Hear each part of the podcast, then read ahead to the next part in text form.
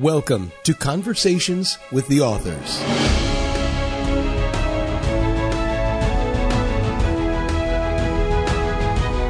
Thank you for pressing the play button. I'm your host, Daniel Troupe. I'm Daryl. I'm Sandra. Dear listeners and readers, we also want to thank Alexander Nakarada as he always does our intro, and it's always a great job. Today's episode, we're gonna explore the fascinating journey of writing for both young adults and mature adults. How Nicholas Became Santa Claus, written by my co hosts here, the highly rated fantasy science fiction novel, is uh, written for uh, both audiences, would you say? Yes. I, I'd say it was. Uh, we're going to be chatting about uh, the unique challenges, uh, captivating storytelling techniques, the magic that happens within, and the different uh, generations and how they can connect through the power of words. Uh, so, I guess the first question would be how does the writing style differ when targeting uh, young adults or mature adults? I think the writing style differs because of the way you want to relate uh, to to young people, uh, and the way you want to relate to adults are going to be entirely different. With the young, uh, you want it relatable. You want it to have themes and use the language that they're familiar with. Want it accessible, you know, and um, for adults, it could be a lot more intricate language, and you're going to explore a lot of deeper themes. I think Right. much more than you would with children. Because this is going to be, you know, uh, writing for mature adults, we have far more experience in, in life. So I think uh, what you're saying is, you know, we have these wells of knowledge and experience to. we can interpret innuendo. right. Well, you know, uh, the human brain is interesting. Uh, we all have one, and we have the same brain that we had when we were born, but it's construct it constructs itself uh, as time goes on, and uh, maturity in the human brain doesn't really occur until between the ages 25 and 30. Right. And so it's our frontal lobes which are, are different, and the way we interpret the world is different. That's why, for instance, uh, young people take more chances than somebody who's older because they haven't got the, the processing yet. Right. you know. Yeah. Yeah. So uh, you could send an 18 year old a war, but uh, you try sending a 40 year old a war, he's going to tell you what you can do with yourself. right. right. Right. So our brain, our brains are different. Um, so, what are some important factors uh, to consider when creating characters uh, for young adults versus mature adults? Character creation. Mm-hmm. Oh, well, you know, I think we we kind of touched on that a little bit when we talked about resonance. Yes. remember Yes. that? You know uh, that uh, characters need to resonate with uh, with the, with the audience. Well, in this case, you have to have relatable characters, and so you um, are going to reflect the young person's experience Mm-hmm. and uh, and the challenges that young people might uh, might incur differently, I, I would suppose, than you would adults, you know, because there's a lot more intricacies uh, in those relationships and um uh, dimensions Right, of those yeah. relationships Right. that, that young children just wouldn't. You know, uh, and I think also too, uh, as you, uh, you can hear the puppy downstairs, so uh, clearly she hears our conversation and has some Okay. thoughts on the matter. And I think what she's saying is that, uh, you know, young people they sort of act, you know, spontaneously, uh, and and uh, like she's saying, uh she's a puppy, she lives in the moment. And I think young people sort of, in a sense, also live in the moment. They're concerned about what's happening right here, and right now, whereas uh, our older selves uh, can can see the bigger picture and sort of. Uh, I, mean, we, we, I would hope we'd see Yeah. the bigger picture. You know, if, if you did it right, you know, you can see the big, bigger, bigger picture, picture. You know, and Yeah. uh, so I think it's it's we we we've learned to um, sort of gauge our our responses, our interactions, and things through through that lens. Mm-hmm. Whereas Right. our younger characters don't. So when we write for younger characters, they're going to be more sort of spontaneous and more sort of uh, you know here and now, and they're not necessarily going to think, you know, Well, five you know, six steps ahead. when, right? when you think that that's uh, movies written for children, specifically for children, Uh-huh. are written in a way that children can relate to, Right. and uh, those that are written for adults. Uh, a kid will probably get up out of the room and walk away because they're not really interested. The themes are different. Do you think? Do you think? And this is sort of off the cuff. Do you think that the pacing of a story? So you watch a movie, or what have Mhm. you, right? Do you think the pacing is faster? Because you know, uh, like think about it. Like I don't know, ADHD, ADD. You know, your attention's kind of here and there and scattered everywhere. So, I just off the top of your head, Well, you know what, and and and you mentioned you think something. have to be quick? You know, Well, you know, it has to, it has to resonate again. Right, There's yeah. that word. Yeah, it has to resonate with uh, your your viewer, your listener. Uh, people with the ADHD uh, uh, think just like the video games that they Right. that they're so enamored with.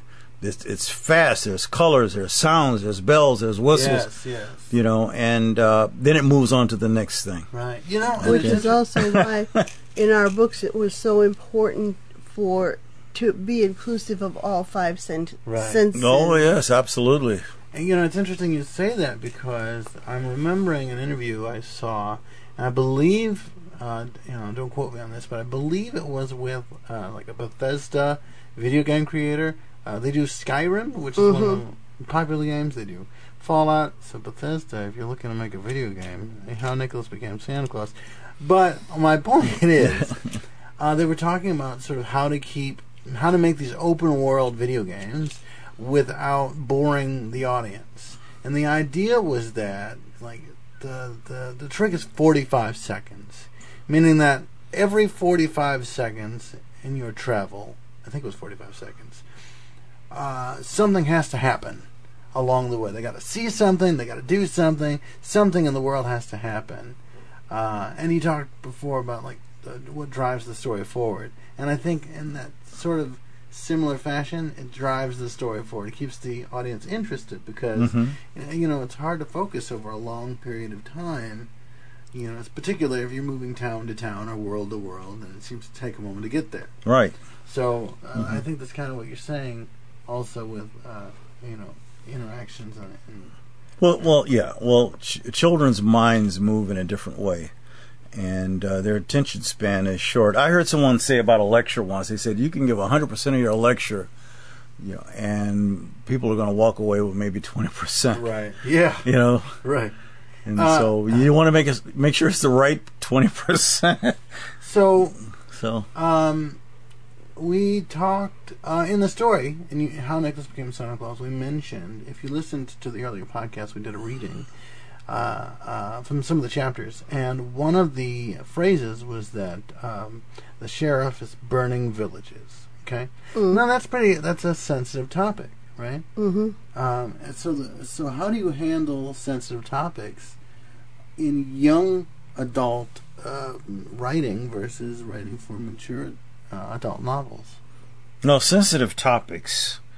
Uh, just you have to be self-aware and, and know that those topics are in, in fact sensitive, and uh, and when you have a child who's who's reading or a young adult, you have to have a certain approach, and you take the approach uh, with appropriate guidance. I would I, I suppose because you're you're kind of leading them through it. Right. And uh, with an adult, uh, you're you you tackling sensitive topics. Probably, I would think more directly and explicitly. Right.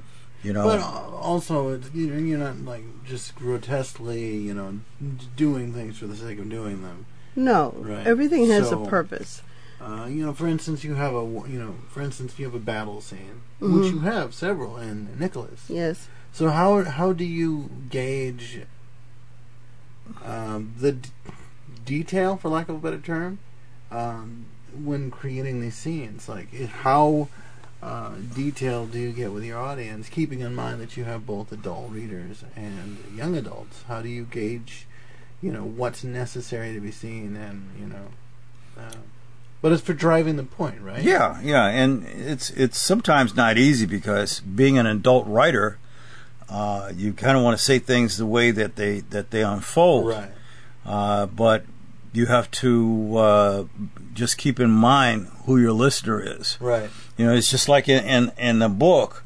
Uh, you'll you'll never you'll never hear a dirty word. Yes. You know, yes. you you just won't hear that. Uh, but however, we have to be a little bit more creative and find another way to get a person's emotions across. right. You know, um, and so that's uh, so we, we try to be sensitive to Which it. is also something we try to do with this podcast, as we try to keep our language, you know, uh, you know available for everyone, you know, um, because uh, we we do understand that our readers. And our that's right. listeners- That's right. By gum. yes, yes, Dag Nabbit, are you know are are young and and and mature, and uh, uh, we want to be sensitive to uh, all ears. Um, uh, so, how do you balance entertainment and educational elements in in young adult versus mature writing? And this could be teaching life lessons. This could be uh, actual lessons. Um, and how By do you, adding a little humor. Mhm. Usually, we tried in our books. We tried to present a problem, and then give the character a chance to offer their solution. Mhm. And if that solution wasn't the solution they were supposed to have, we kind of gave them a little um, right. encourage adult encouragement from another character Yes. or combination of characters, and then turned around and tried to make it a little. Well, Well, you know I what? guess you And- should have done this. And and if it were a child uh, questioning in the, in the in the story, uh, we make sure that we can maintain some of that innocence.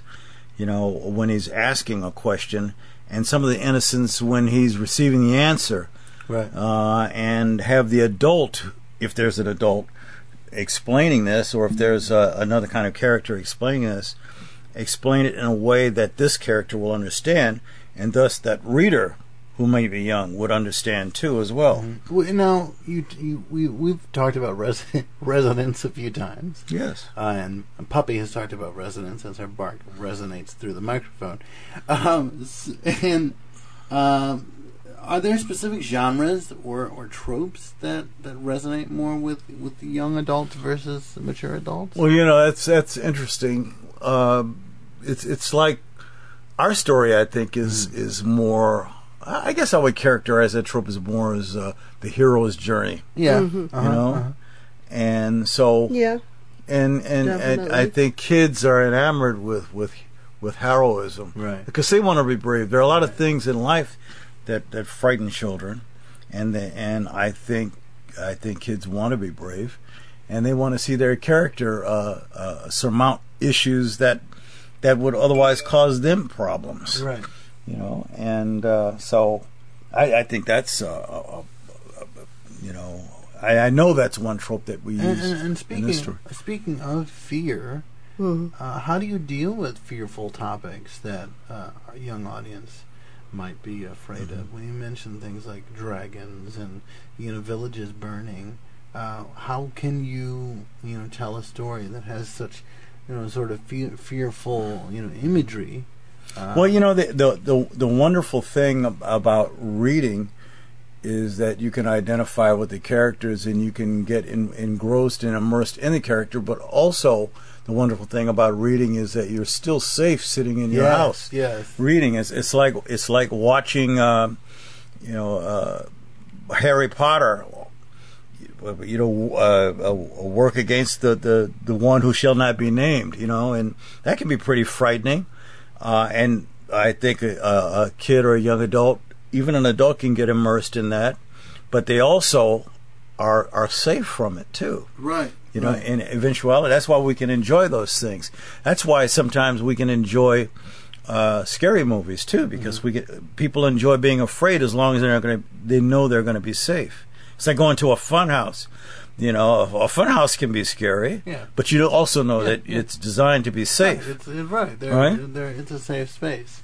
Uh, so, Sandy, uh, um, how, how now we talked about language being appropriate, uh, you know, what languages to use and, and, and what not to use, uh, just like this podcast. Uh, uh, and how do you approach language and vocabulary uh, in a young adult story versus in uh, mature adult? Now, you've mentioned Well- before that there's, there's no bad words in, in your story, but uh, what's the thinking behind that, really? Well, the thinking it for me was to try to keep it within the the the age of the grade of classroom that I was trying to That's that age Get my- appropriateness, right? right, Right. get my point across to. But also remembering all the different stories that I read when I was a little girl that also had language in there that was targeted at the adults that the children didn't understand until they became of age and then they went back and read the book and said oh that's what they meant Okay, Mhm. okay. So maybe that wasn't so much of a challenge in terms of writing this for you as the parents of you know, six children and you know umpteen grandchildren. And Mhm. uh, so, but I, what was the challenge of writing young material, young adult material versus mature? Well, you know, I, I, I think in this particular story, this uh, I think services both the the, the young yes. and and the more mature audience Yes, too, because we have a, we have something in there for everyone. And I, I- I tell people that this is not a. I tell people this is not a This is child's not a story. It's not no. a kid's story. No. But that doesn't mean a kid can't read it. Right. Okay, and that doesn't mean they won't enjoy it. Right. And I think it's it's it's not going to be offensive either. No, I think this is I- as I- much of a child's story as the is- Harry Potter. and Lord you know Harry Harry you Potter's know. enjoyed by adults and, Right. and children alike. Alike. So, so- keeping that in Mhm. mind, what's the challenge in, in writing for Mm. both audiences?